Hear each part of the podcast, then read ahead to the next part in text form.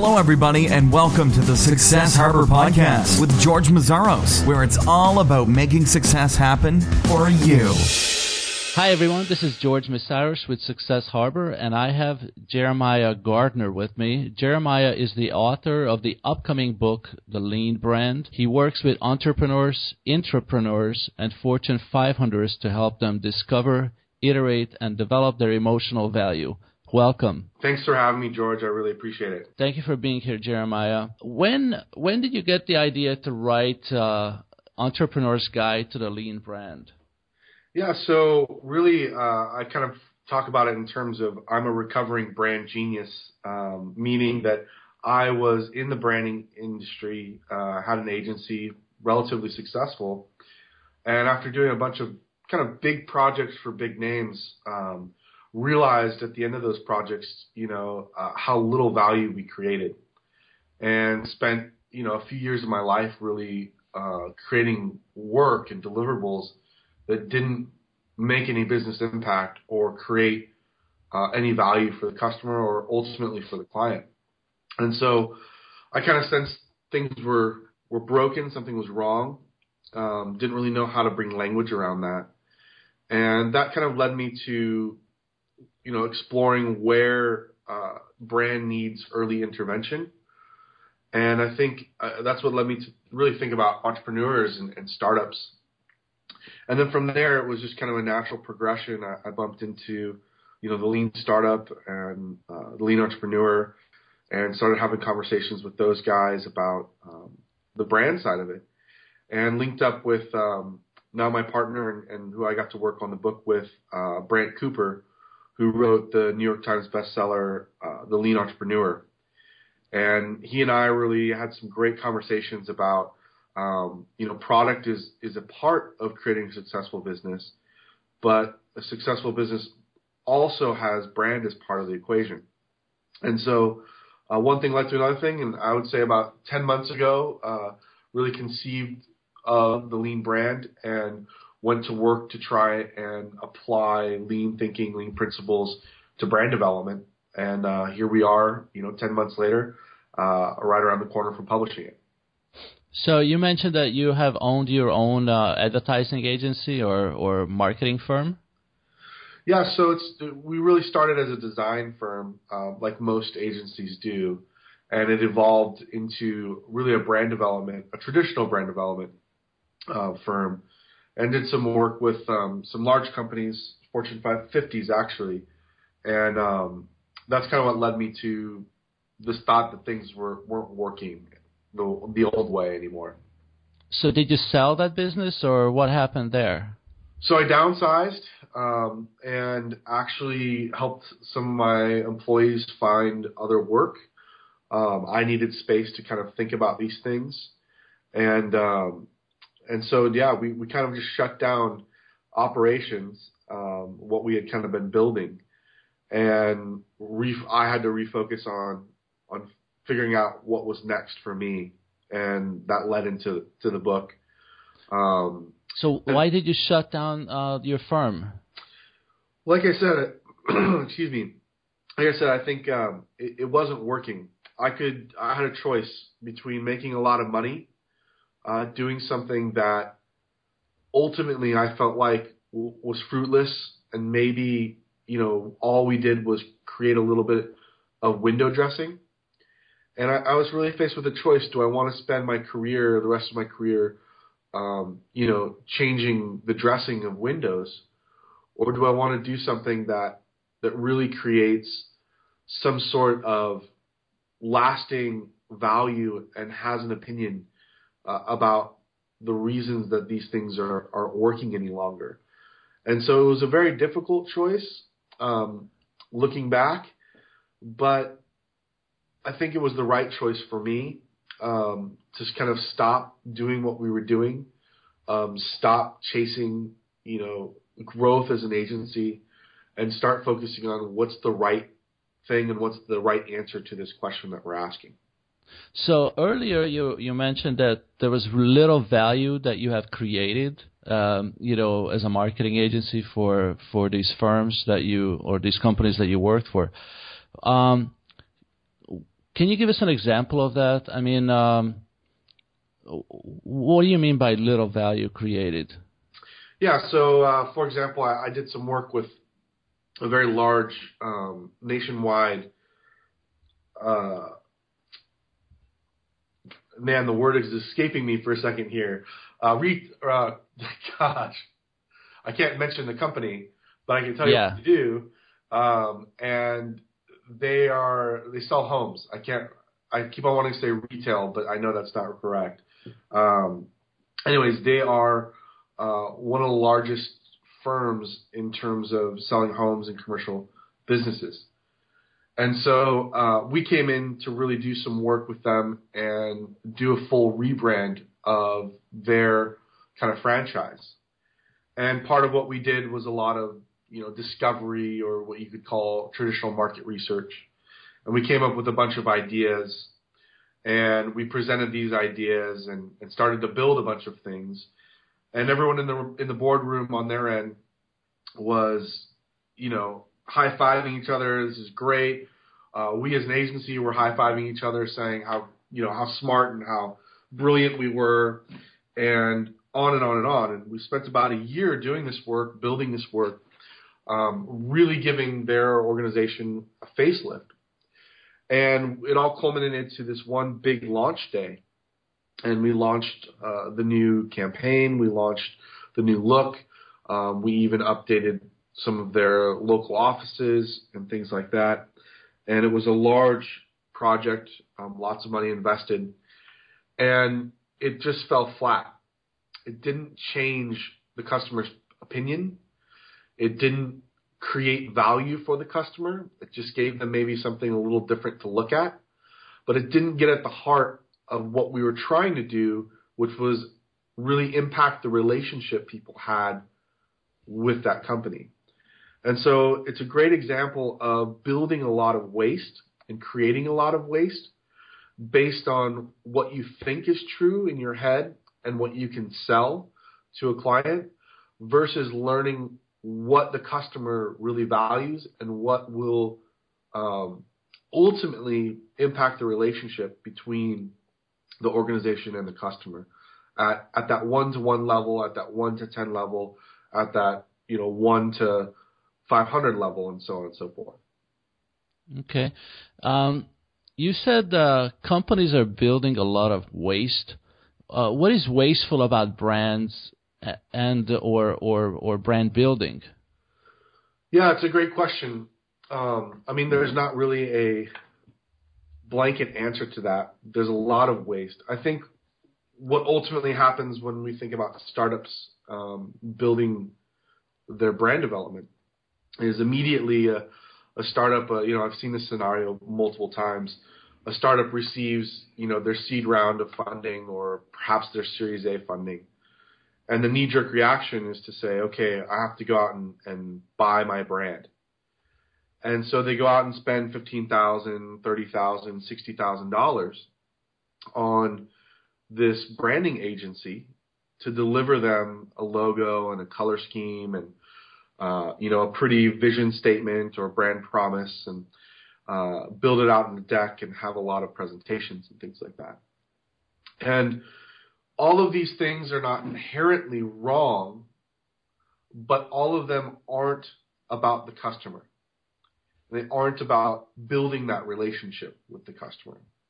And so to me, the definition of waste when it comes to brand development is anything that doesn't ultimately deliver value to the, to the end customer.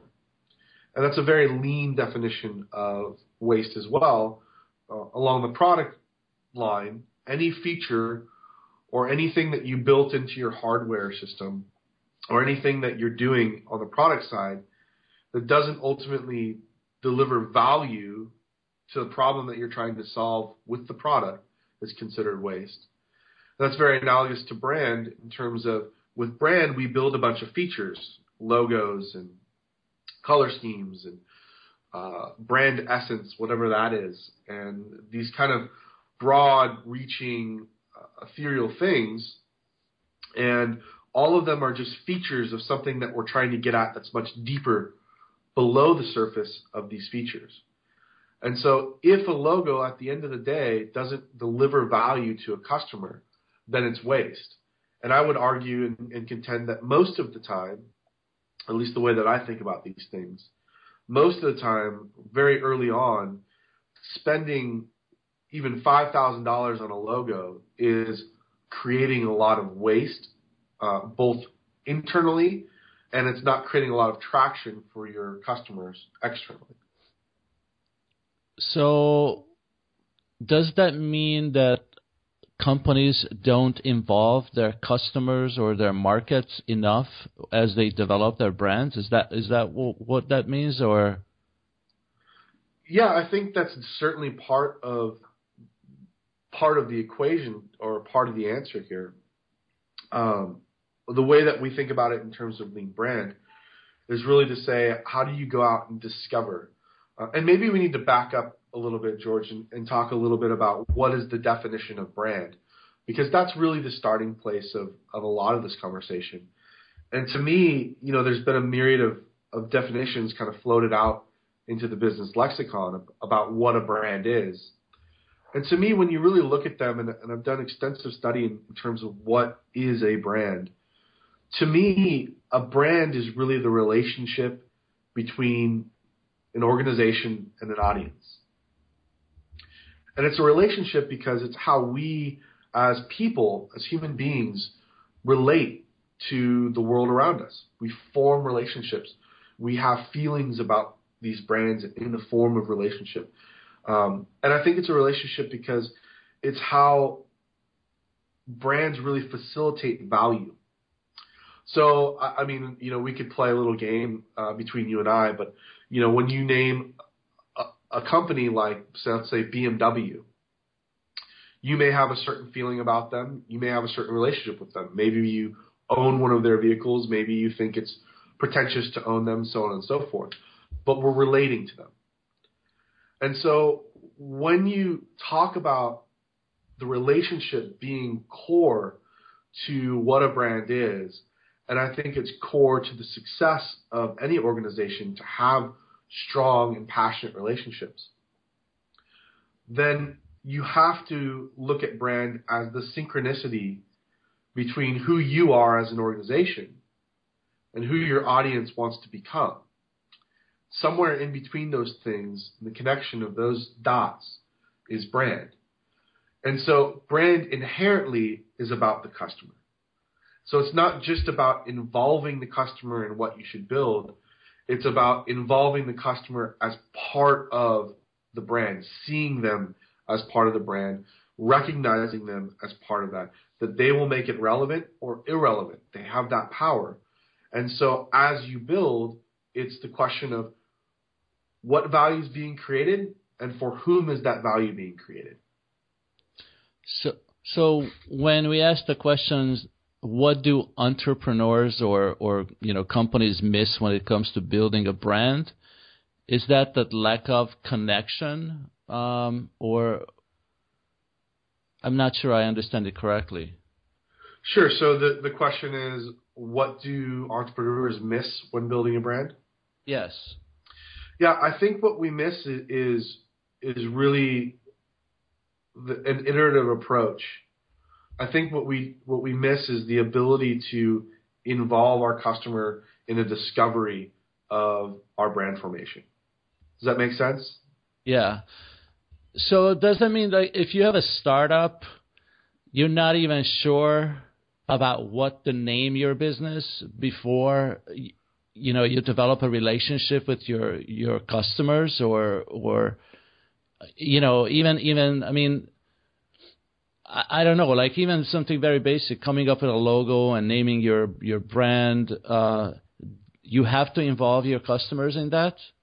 Absolutely. I, I think I think uh, what we don't realize, too, is the first time that you mention your idea to someone that isn't your mom or, or your roommate for your business, you've already started brand development. And so we think about brand as this asset that we go out and get, and then we have it, and then we can use it in different ways. The truth is, relationship building is, is just like what we're talking about here. The, first time that you mention it, the first tweet that you send out, the first demo day that you do, these are all part of brand formation. And so I think it's really hard to build brand without understanding who it's for. And so when you think about products and you think about product testing, you can say, okay, we're going to develop this product and we're going to take it out and we're going to test it here. And the variables could be we're testing with the wrong person, we're measuring the wrong way, or we've built the wrong thing. And the same thing's true for brand. As we start to develop these things and, and these relationships, the truth is that the more that we involve the people that it's going to be for and who are going to become passionate about it, the stronger the bond of that relationship can be. Okay. Um, if if there is such a thing as a minimum viable product, is there a minimum viable brand? Absolutely. I think that both exist. Um, the trap in, in this thinking is that both the word minimum and the word viable are very important. So an M V P, which is a minimum viable product, is really that version of your product that can get you through a full round of testing to see whether or not that product is solving a problem, whether or not that problem is even worth solving, and so on and so forth. I think with products, products are really good at creating satisfaction. You have a problem, or a customer has a problem, and a product is invented or created to solve that problem. And a minimum viable product is about testing whether or not our product is solving that problem. So when you flip that over to the brand side, to create a sustainable business, we have to have passionate customers. And brand, through the relationships they facilitate, is really that conduit for passion. And so at a minimum viable level, can we, what do we need to build in order to test whether or not people will be passionate about who we are, what we stand for, and what we believe? And so the way that I define a, a minimum viable brand is really to say that it's that minimum version of your brand development that you can go out and test and measure the passion that people will have about you. And it's made up of three components. Um, one is story. Who are you? Uh, why do you matter? Why do you exist? Second piece is artifact. What do we need at a minimum level to tell that story? Uh, do we need to do a logo? Do we need to do a website? What does our customer touch? What do they experience? What do they feel? What one thing can we build that really tells that story? And then the last piece is really invitation. How do we invite them to the party? It's not about market messaging or marketing, really. It's about how do we invite them? What do we want someone to do when they hear what we have to say? And how will we respond to that, to what they action they take?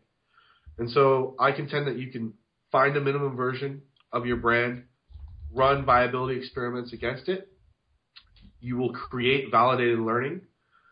And then you're able to iterate and tweak. You preserve the pieces that work and iterate on the pieces that don't until you finally find a fit with an audience that really creates passion with your brand development. So so let's talk about how do we measure brand and how does it help a company? Um, what methods do we have for that? Why do we want to even measure a brand? Yeah, I think that um, you know, brand is really that last piece of, you could say, the marketing umbrella or or piece of business that's kind of the um, bastion of old school unmeasurable thought, right? Um, we've we very closely measure our social media campaigns. Uh, we tightly measure our advertising campaigns. We tightly measure other aspects of our sales funnel and so on and so forth. And all of these things are, you could say, are within the marketing umbrella. The brand's kind of like this thing that exists on its own, and, and no one really figured out how to measure it. We talk about these fancy words like brand resonance and brand saturation, brand loyalty, and these types of ways of trying to measure the eventual effectiveness of, of what we've built. But I think it really comes down to something much simpler than that, and that's really human emotion and the humanity of, of how brands function. And so when we look at that, it's, it's difficult to, you know, if I were to ask you, uh, put a dollar valuation or a metric on your relationship with your mother versus your relationship with your father, it's a difficult thing to ask you to do. It's a difficult thing for me to do. But I think that there are certainly direct measurements and proxy measurements that you can make to understand whether or not brand's working.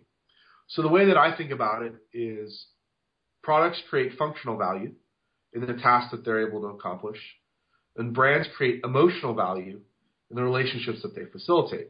So how do we measure emotional value? And I think there's really three basic levels of this. I think the first one is interaction. Do people interact with what we're doing? So let's take, uh, let's say that we've built a website and we're posting blogs, uh, posts. So number one, do they even come to our website when they see a link? Do they interact with what we're saying? The second level of that would say, do they engage? Are they willing to comment? Are they reading it, right? Are they willing to engage with what we have to say? And then the deepest level is really, do they participate? Do they become passionate about it? And that's, do they share it? Do they actually uh, invite their friends and family? Um, do they become a participant in what you have, what you're doing? Um, and I think that you can kind of create a lot of measurement around those three areas to understand how what you're doing, whether or not it's creating any value for your customer. So what can what can a brand do to continually improve? What what um, what do they need to? What does a company need to do to to, to be able to, to improve the brand over time? I think you have to ask, you know, kind of three questions. I think the first question is what what do we know or what do we need to know? Second is how will we measure what we're learning? And third is what do we need to build at a minimum level to generate those learnings? And so whether or not you're in the enterprise and you're a Fortune fifty company or you're just getting started and you've just finished your friends and family round of fundraising, uh, those three questions are relevant at all times. So if we're, for instance, on the startup level, what do we know versus what do we not know? There's a lot of unknown at that startup level. Um, and then what's the most important thing that we don't know? And how will we measure, what metric will we use in order to know whether or not we're learning something? And then third, what can we build at a minimum level to test? And so I think putting these three questions into the D N A of any brand development is extremely helpful because it gives you a lens to be, if you're larger, to be able to diagnose what's working versus what's not.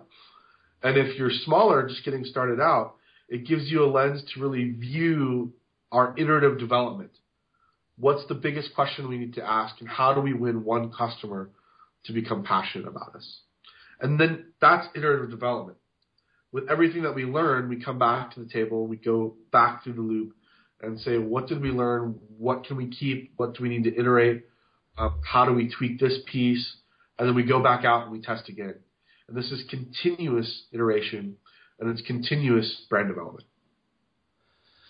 Sounds good. I'd like to ask you about uh, your book and publishing your book. Um, how did you decide to market your book on Publishizer? It's a great question. Um, you know, we decided pretty early on that we wanted to do um, kind of this hybrid version of publishing. Um, and with that, we wanted to uh, really highlight other startups um, along the process. And also, we wanted to build a community. I mean, we kind of wanted to eat our own dog food, right? And figure out whether or not what we were doing was creating passionate relationships with with early adopters and our customers. And so we really set out to to test um, what we were doing with our campaign, and to also uh, really build a community around the book prior to its launch. And so Publishizer was a very natural uh, choice for us. Um, Publishizer's founder is uh, an amazing guy, um, and his name actually is Guy Vincent, and um, great guy, really followed kind of lean startup principles in launching Publishizer. And we felt it was a really amazing platform for us to uh, invite people to join us um, and to get some cool rewards uh, for doing that before the book is commercial, commercially released.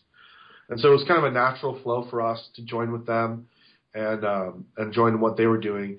And I think the ultimately the, the publishing industry is changing in a lot of ways. And I think platforms like Publishizer are really the future of where publish, publishing is going uh, because it's connecting you directly to your readers, to your audience, and whether or not they're willing to support and get behind your work is a huge question that authors should be trying to answer early on before they go through a pricey and, and laborious publishing process.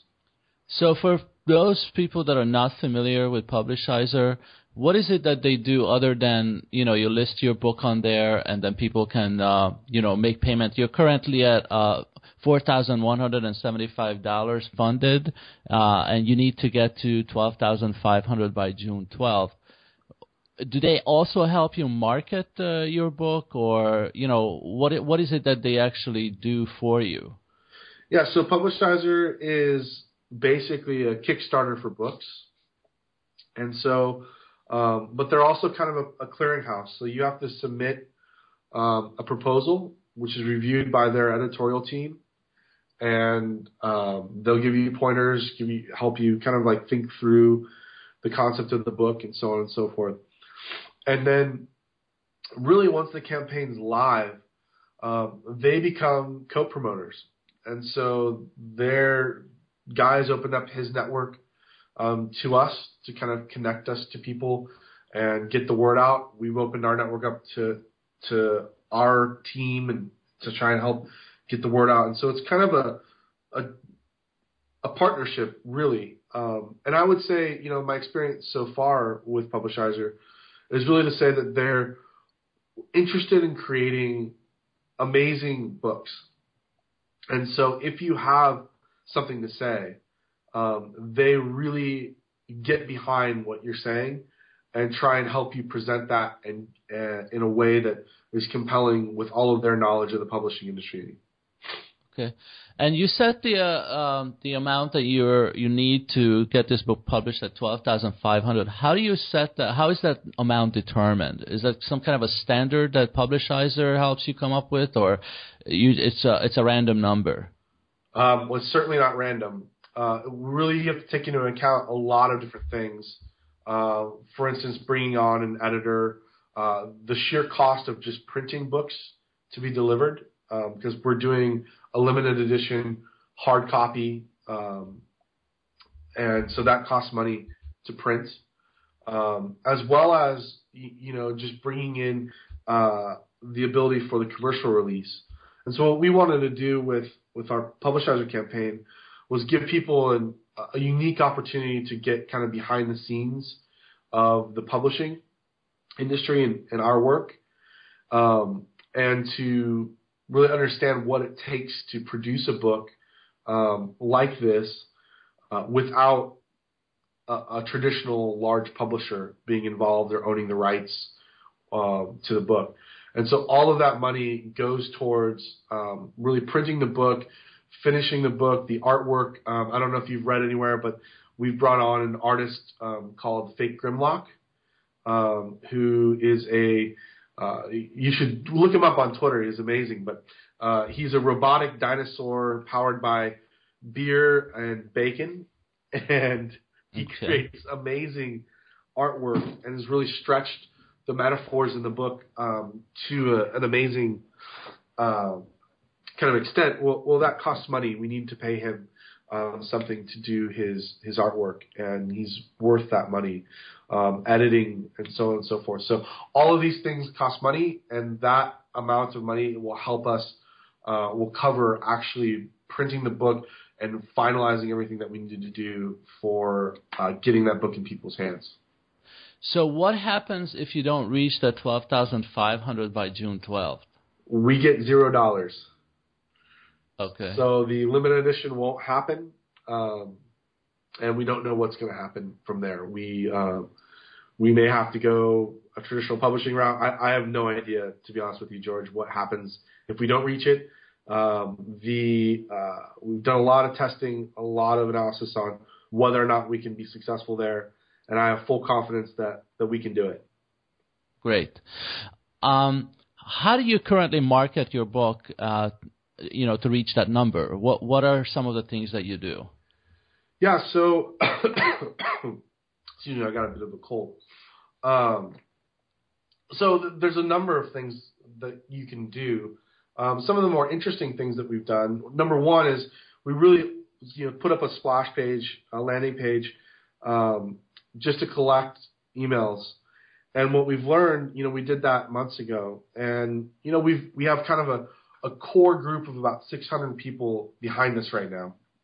And um, what we've learned is the more that we deliver uh, content, kind of sneak peeks behind our content, um, places we've been featured, for instance, you know, uh, South by Southwest this year wanted to talk Lean Brand, and so they invited us to do a, a full, uh, you know, panel on Lean Brand development and on the book, um, and things like that. And so the more connected we are to our core community, um, the stronger that really we've seen um, what we do have an effect. And so email marketing is one piece that you can really use. Uh, another thing that we've done is um, a while back ago, uh, I had condensed the book down to about a thousand words um, for a talk I was giving. And once that talk was over and it went really well, I, I asked the question, what could we do with this? And there were a lot of people asking us, well, we really want you know, to know the principles behind this. We love it, but we want to know a little bit more. Can you give us something more? Can you leak us a chapter? Can you do these types of things? I said, well, let's just take this thousand words and really make it as good as we possibly can and put it in ebook format. And so we released The Lean Brand in nine hundred ninety-nine words. and uh, it literally was nine hundred ninety-nine words on the dot, uh, if you don't count bios and so on and so forth. Um, but we launched this thing, and, and our idea was, hey, if we could get fifty people to download it, um, that will really sate the people that have been asking for a little bit more meat to what we've been saying. And so we put the link up live for forty-eight hours, and it was incredible to watch. Uh, in the first twenty minutes, we got our fifty downloads. And over the course of uh, that forty-eight hours, through our customers really sharing Uh, this download and being passionate about it, we got to five hundred people downloading. I think it was the total number was like five twenty-seven or something like that, um, people that downloaded it. And so it was just a s- sneak peek behind the book that people were passionate about. Um, I've guest written articles, another piece that I've done. Um, I've done some interviews. What else have we done to market the book? Um, really reach out to personal friends and ask them for their support and for their feedback.